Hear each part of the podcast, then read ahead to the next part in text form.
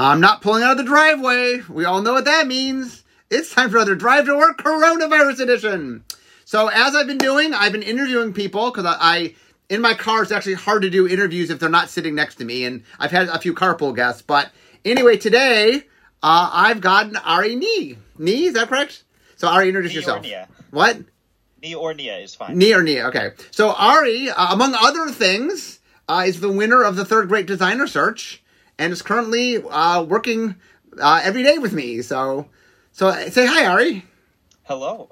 Um, this is my first time on Drive to Work. I'm very excited to be here. Okay, so let's talk a little bit. Let's start from the beginning. Um, so, how did you get into magic? What, what was your introduction to magic? My introduction to magic. Um, so I was in high school, and um, in 1994, I think it was. Yeah, uh, fall of 1994.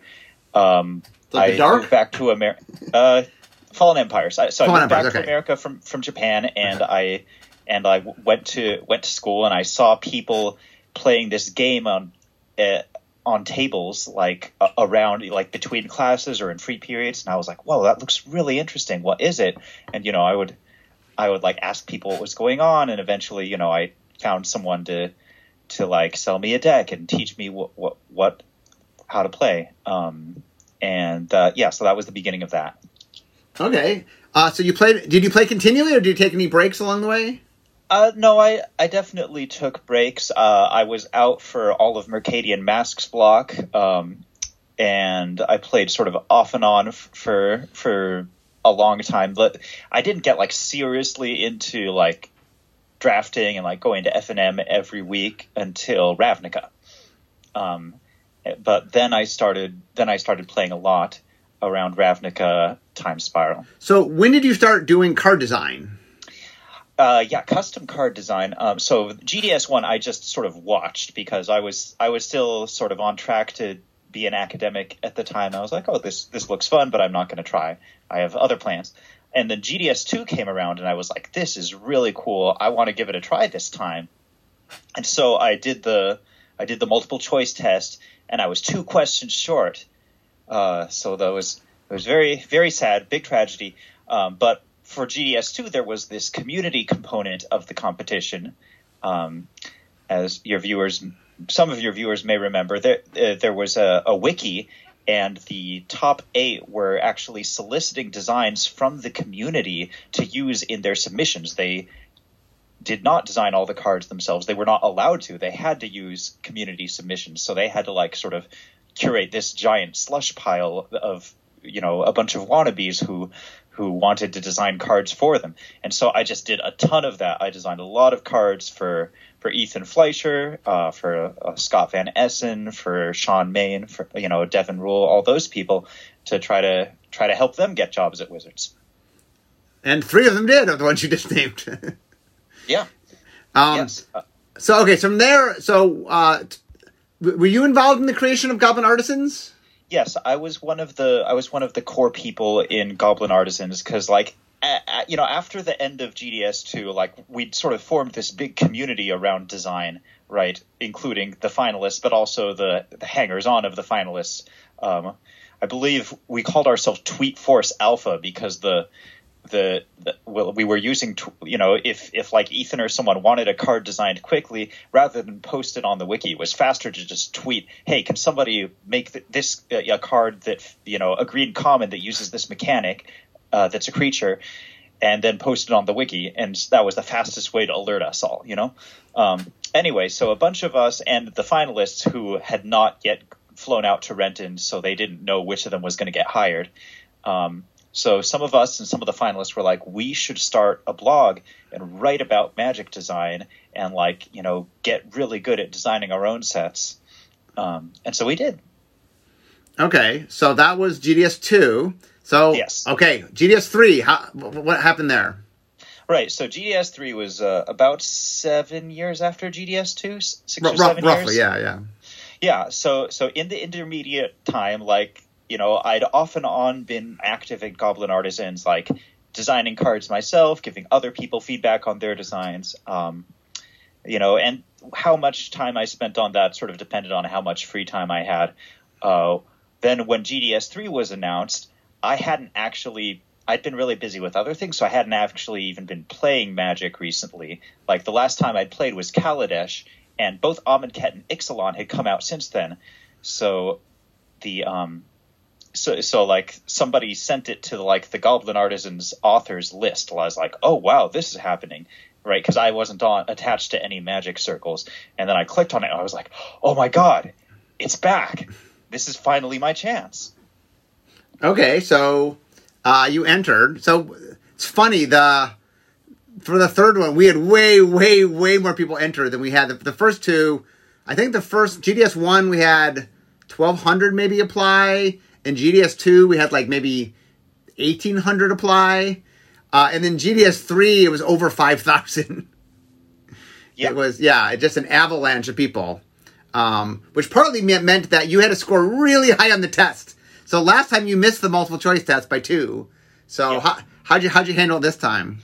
Uh, so I was not going to take any chances with the multiple choice test this time because I was like, you know, I bet if I get past the, I, I felt like that was like the most likely point for me to get eliminated because that's when most people get eliminated, mm-hmm. and you know, so I, I, I fortunately I had that day mostly off of work already, so I just spent all day doing the exam. I went through the whole exam and I I you know s- selected my answers. I, I made a spreadsheet. I selected my answers and I wrote like a short justification, maybe just a few words or maybe a whole paragraph on why I thought my answer was correct and the other ones were wrong. Because like the act of writing something down helps you reevaluate whether or not it's true. Mm-hmm. All right. Um, So how, how'd you end I up? sorry. How'd you end up on your multiple choice? Uh, I got 73 out of 75, which was the minimum Right, possible that was the cutoff. Uh, passing grade. That was the cutoff. Um, and I missed, yeah, I missed two questions, both of which were on rarity. I thought the card which was a mythic was only a rare, and the card which was a rare was only an uncommon. So, I mean, that tells you some, a little something about me as a as Yeah. a designer, I guess. Okay, so you then make it into uh, the so after the multiple choice was the card design part, Yes. um, Yep. and uh, if I remember correctly, uh, we I had to go through. So uh, I think ninety eight people made it past that section, ninety six or Uh, there were 90. There were 96. 96, Oh, wait, 96. sorry. Wait, no, there were 94. And here's how I know because Okay. after the top eight were chosen, the the remaining people said that they had been 86th. Ah, okay, okay, very cute. Um, Yes. So there, but there were 94 people. I mean, it had to do. with We we had to break uh, like if you took Right. 72 out of 75, we had too many people that I couldn't grade. Uh, we, we we could take about 100, and so Yeah. two wrong broke at 94. Uh, so I then blindly, I blindly, uh, meaning I have no idea who the people were. Uh, I graded all 94 tests, uh, and then I broke them into three categories.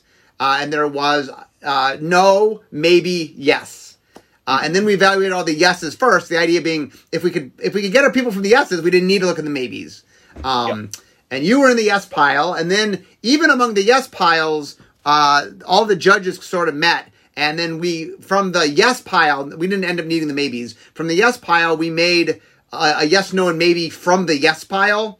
Right. Uh, and you were in the yes pile. You you made yes. You were in the yes pile of the yeses. So you were like there were a bunch of people that were fighting for the last few slots. You you were in very early on. We didn't you didn't actually have to fight for the last few slots.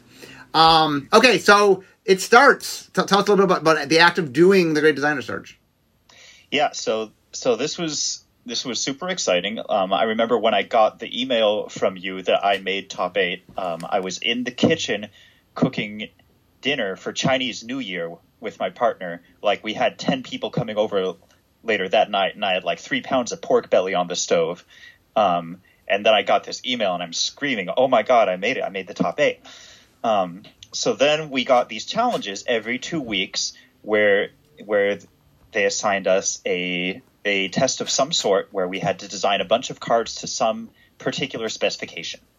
Um, and And all this is online, by the way. If you, if, if you don't know what we're talking about, search for Great Designer Search 3. This is all online. Everything Ari's talking about, you can see all the stuff they made and the judges and everything. So, Yeah, it's all. In fact, it's stored on a convenient single web page where if you just search for my name and Great Designer Search Three, you can click on each challenge and it'll pop up everything I made for that challenge. It's all there. Um, yeah, so so for e- each of these challenges came out on like uh, late late in the day on Thursday, I think. I think so. Yeah. Yeah, and then it was due Sunday night. Right. Yeah. So we had- yeah, all day Friday, all day Saturday, all day Sunday. Yeah, so we had like uh, th- three, you know, about pi days to take care Yeah. of it. Um, and and yeah, so and those were and the, those were every two weeks. And the thing was, we we got those at the same time as we got the results of the previous one. So there was sort of a lot. There was a lot to process. It was like, all right, here's what happened in the previous one. You did amazing, or you did really bad. Please do better next time. And by the way, here's your new challenge. Oh, So so, real quickly, just for people that might not be familiar with the Great Designer Search, the way it works is we had three regular judges, which were me, Erik Lauer, and Melissa DeTora, and then we had a guest judge. So there was always four judges, but the fourth judge would rotate. And so they would turn in cards, and then for every card, every judge would comment on it. So there was a decent Yeah. amount of feedback. Uh, Yeah. And the judges, we wouldn't even always completely agree. We would generally agree, but we wouldn't. We, we would vary a little bit on certain things. Uh, and then Yeah. you'd get all that feedback, and then in addition to the feedback, you then get, and here's the next challenge. Yeah. Oh, and also we received everyone else's feedback, and we're told you should read everyone else's feedback too, so you don't make their mistakes. Um, but eventually, I stopped doing that because I was like, I my brain can only hold so much. I gotta, I gotta focus on my cards I'm designing. Okay, Uh, so there were five different challenges, yes. uh, and so we started with eight people. Each Yep. challenge, we we knock out one person Mm-hmm. in, in true reality show style, um, and then the end there'll be three people, and then those three people get flown out to Wizards. yes. Um, so the final three people were you, Mm-hmm. um, Jeremy. What is it? Geist. Jeremy Geist. Jeremy and Geist Chris and Mooney. Chris Mooney. Yeah. Yep. Um, okay, so what was it like flying out to Wizards? What was that like? Uh, it was it was pretty exciting. My my flight left at like uh, pr- very early in the morning on Eastern times. Uh, so so I was, but you know, it was it was still the the day before the interviews, so I had time to like rest and walk around Renton. Um, we had dinner with you and Ben Hayes and Mark Gottlieb, I think. I think that's right. Yeah. Um, so I got to, you know I got to meet you. I got to meet um, Chris Mooney and Jeremy Geist, who are just wonderful, wonderful folks. Um, and then and then it was like, all right, get a good night's sleep. The next morning's going to be go, going to be a very busy day for you. Yeah. So Um, basically, there were a couple things we did. So the first was the gauntlet, which was uh, you have three hour interviews with three different groups, and then you would rotate. The three of you would rotate between the three groups. Uh, Yes. But it was three hours worth of interviews with most of most of the higher, you know, the the, the I'll call the muckety mucks of of R and D. Um, you one of the groups was all the judges, one of the groups was the managers, and one of the groups was The bosses, the bosses. Right. So right? um, Yeah. And how how the interviews go? What do you think? Uh, I thought they went pretty well. Um, yeah, it was it was interesting. The I, I remember the judge questions. Uh, Erik Lauer asked me asked me a bunch of things about okay uh, about actual card designs, which which uh, the other the other groups didn't do so much. They were asking more about sort of Employment stuff. you know work work stuff. Yeah. Yeah. Um, Um, okay, right. So we did the interviews, and then we did Yeah. a live challenge. So what? what Well, first we did magic for lunch. oh, we did magic for lunch, right? You guys had, what, we Yes. had lunch. Uh, Yep. We we what, what did we play? What what, what uh? Yeah, it was Dominaria sealed, and Okay. I uh, I had a green white deck, and I was up against Paul Cheon, and he beat me. really? well, Paul, actually, no, we we- we didn't finish the game, but he was gonna win. Well, Paul Cheon's very good. He- He's pretty good at Magic. um. Okay, so we, we had lunch. You got to play some magic, uh, and then we had a live challenge. This was the final challenge. Yes. Um, and the way the live challenge works is uh, occasionally, this doesn't happen all that often, but occasionally we have to make changes very late in the process. And so the scenario for the, is always okay. Very late in the process, something has to happen. You have an hour. Here's these crazy restraints. Uh, and usually it's like this card has to change, but it has to keep the art, and the name has to fit within these parameters because that's where it's locked in collector number. Uh, and then it has to be this color, and, and so you had to. So what card did I have you redesign? I forget what, what card it was. Seance. It was Seance. Oh, seance. Okay. Um, and then you guys had an hour, and then the, the second hour was you pitching your ideas to the other contestants and a bunch of the judges, basically. Um, Yes. And so how'd that go? Uh, that that was very uh, very difficult for me. I so like I had not slept very much the previous night because I had gotten up early for a flight, and then the night before I was like, "This is the biggest day of my life." I also cannot sleep, so I I was kind of just running on empty by then. I had no brain left at all, and I had one hour to design the most important three cards of my life. Um, so I didn't feel like I did that great, to be honest. Uh, it was it, it was a challenge. You, you actually did you did, you did decently well. Um, my memory of it is uh, in the interview you we thought Chris had done best in the interview, but you had done second best in the interview. Yep. And in the individual design challenge, I think you and the reverse. yeah, it was the reverse. Well, I think you and Jeremy were very close. Okay. Um, and I think Chris was third in that in that. Um, but you would come in in kind of in first place, like yep. we had sta- we had uh, ranked you based, but what we would what the judges did every week was we would figure out how you did on that challenge, and they would stack rank you up to then how you were doing. So we Yeah. both had a, a ranking for the challenge and an overall ranking on how you were doing because we cut the worst person, not the worst person at the challenge Right. um, meaning we were trying to hire somebody. So if a really good person had a bad week, they wouldn't necessarily get cut if the conglomerate of all their work had been good. Um, Right. And Which so- is good because I think I was last place on the circus challenge. Maybe you might have been, I, yes. I was last or second to last on that. um, so anyway, we, we would stack rank you. So coming into this, it was you, then Jeremy, then Chris. I think was the stack ranking coming Yep. into the final day. Yep. Um, okay, so tell about the how, how'd you find out that you'd won?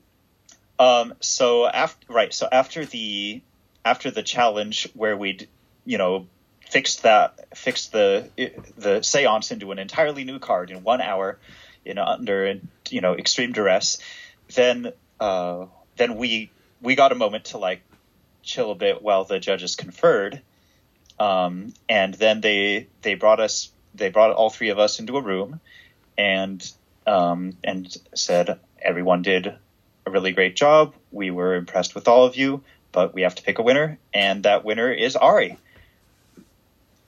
And that was um, it, that was sort of a, a shocking moment to me. Not that I didn't think I could win, but it was just sort of, you know, I'd spent I'd spent like months working really, really hard on this competition, pouring a, a ton of energy to it, into it, and I'd also spent sort of the previous seven years with Goblin Artisans training for it. So it was a it was a culmination of a lot for me. It was a very emotional moment. Okay, so then you won. Um, So the way it works is the, the prize for winning is you get a six month internship. Uh, but the idea with the internship is kind of a tryout. You know, Yep. the, the there is there is at the end of it that we we never do the internship without the ability to transfer it into a full time job. Um, Yep. But there is so you win the contest and then kind of you get six months to further sort of show what you're capable of. Although um, it's a pay, it's a paid internship and you know I mean it's Yes. uh, um, okay so you win. Uh, Yes. When, when did when did you when did the GDS end in, in April May May It I was, think it, it- no, it ended oh June in June. it was in June early June. June. yeah right right Right. it was in early June uh, and Yeah. then you started in September right Yeah, so I I had some projects to finish up in Boston, um, and so I asked to, to for a start date in early September, um, which which Wizards gave me, and so then I I moved out to Renton, and I yeah on uh, I believe September fourth was my first day at work. okay so what was it like your first day at work what was that like Um, I'm trying to remember. I'm trying to remember what happened on on my first day. Um, like a lot. Uh, uh, some of it was like really sort of basic little hoops to jump through. Like, oh, I need to, I need to like get my computer set up and have a login. I have to go through this orientation. I have to read. Somehow, I already have 50 emails, even though I've been here an hour. Um, but then, like, I think, I think the first day I also like at like I wasn't on any teams yet. Like my assignment was just like follow Rosewater around. He'll tell you some stuff to do.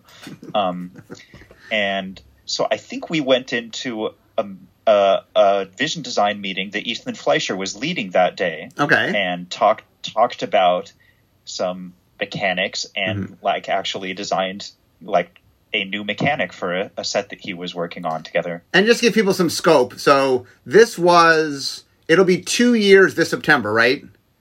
Yes, And the set you're talking about is not out yet. yes, the set I'm talking about is not is still a, a ways away. Right. So, so I just for people to understand, like that, like one of the things that I brought Ari on to talk, like we can't even talk that much about th- things he's done because he hasn't been here long enough that all the, that there's a few things he's done that you guys have seen, but very little. That most of the stuff he's done are just, you know, and he's done a lot of work, just stuff you haven't seen yet. So, so. So I mean, two things. One is I want to talk a little bit about stuff you they, they have seen, but the second thing Yeah. is before I get to that is you're not you were an outsider, right? You were somebody who just played Magic. I mean, you weren't you weren't a pro tour player. You were just somebody who who played Magic, and all of a Yes. sudden, I mean, you put a lot of work in. It's not like you didn't earn it, but all of a sudden, you're now working in R and D. Like, what Yes. what what is what is that like?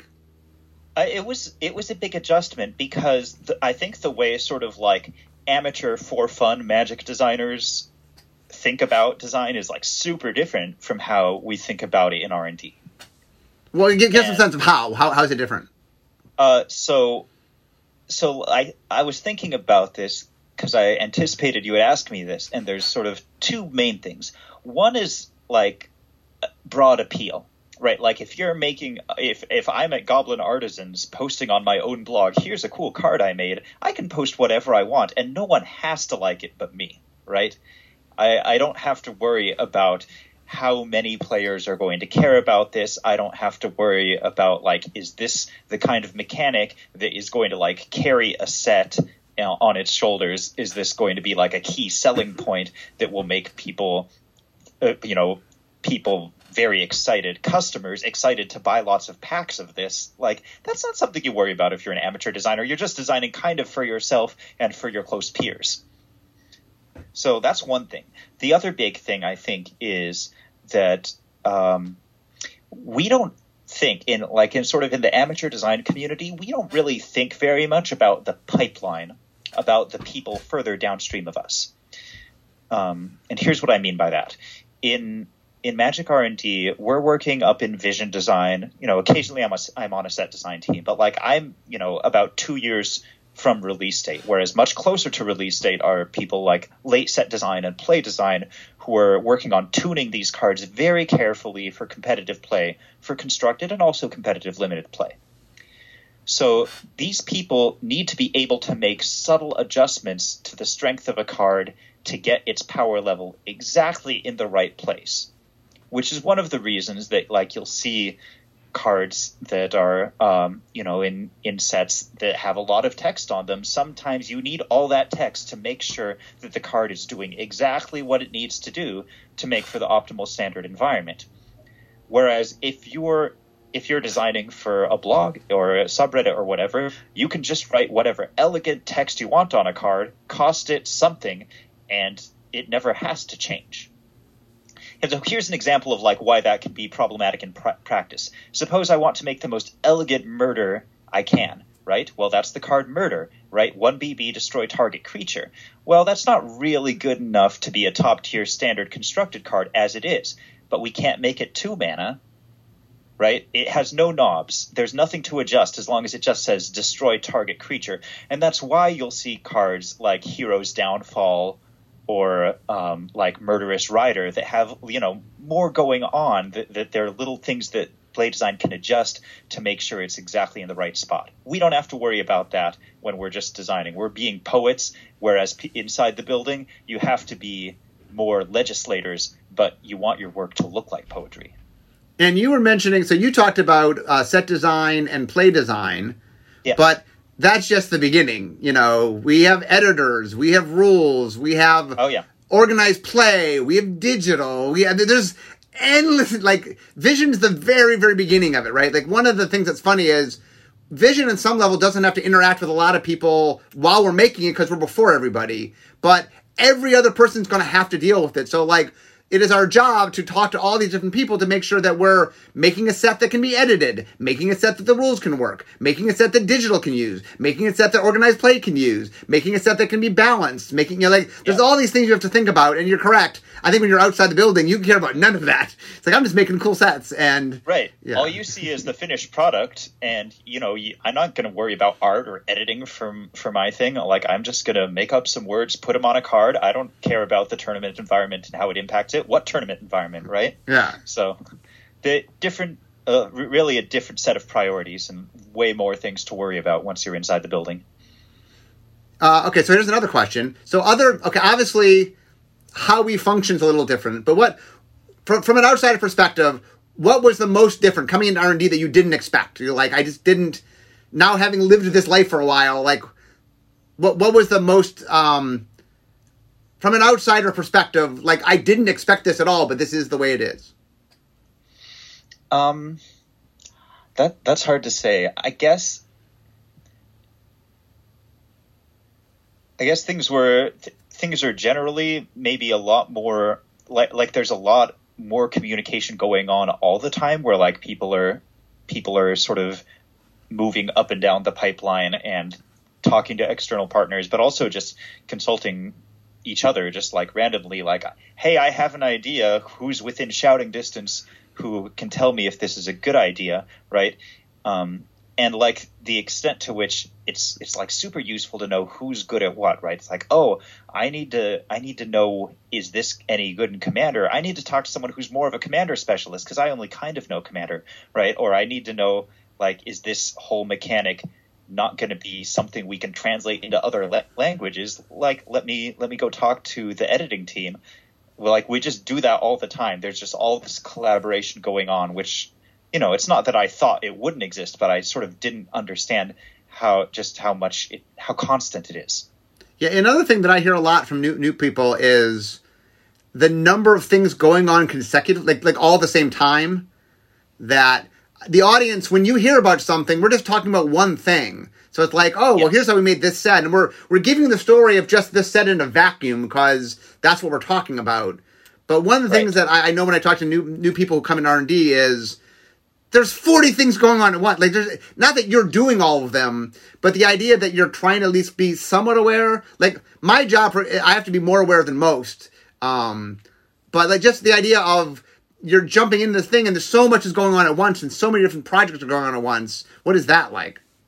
yeah it's i mean it's it's challenging because you don't have the luxury of focusing on a single set you're always going to be on a bunch of teams at once and you want to make all of those sort of as awesome as they can be and understand their each of those sets place in the ecosystem of like where they come out and like how they affect the things before and after them and you want to like put you know try to eat, like you're coming up with I- ideas for mechanics, ideas for cards. Like, okay, well, where does this fit? If I have a really cool idea for a mechanic, but it actually doesn't make sense in this set, should I like sit on this and pitch it for the next set, or is it actually not that good an idea? Or like, what you know, there's there's just a lot of things, and you're switching gears all the time, going going into different teams, and and it also uh, all the people leading these sets have somewhat different styles. You know, you like when I'm on a vision team, you lead a set one way, and Ethan Fleischer will lead a set a different way, and Mark Gottlieb will lead a set a different way. And so it's it's fascinating to see. Okay, what are what are these differences in the methodology, and how does that come out in the results? You know, how does that reflect their personality? How does that reflect their tastes as a game designer? Okay, so watch this, since I'm sure the audience is curious. Uh, how what am I like as a vision lead? What, what, what what's unique to me as a vision lead versus other people? I would say more so than more so than the other people, you are very instinctive, right? That you rely very heavily on your experience to give you an incredibly reliable gut feeling of whether or not something's going to work. And so um, so the, it's it's not sort of like directive in that like okay we need to go through these things one at a time and test all of them and the, i mean we do test a lot of things but it's more like we'll play test and then you'll just see what happens in playtest and be like yeah this thing just isn't quite doing the thing all right that's where we're gonna work on next it's you know so it's more it's more spur of the moment Okay. Um, so uh, one of the things that we're almost out of time. I'm, I'm almost to work, but uh, so what is uh, what it- what it, hold, hold on one second. Sorry. Sorry, Ed. You, you can tell this is live. I'm getting a call. Um, let me put that over here. Sorry.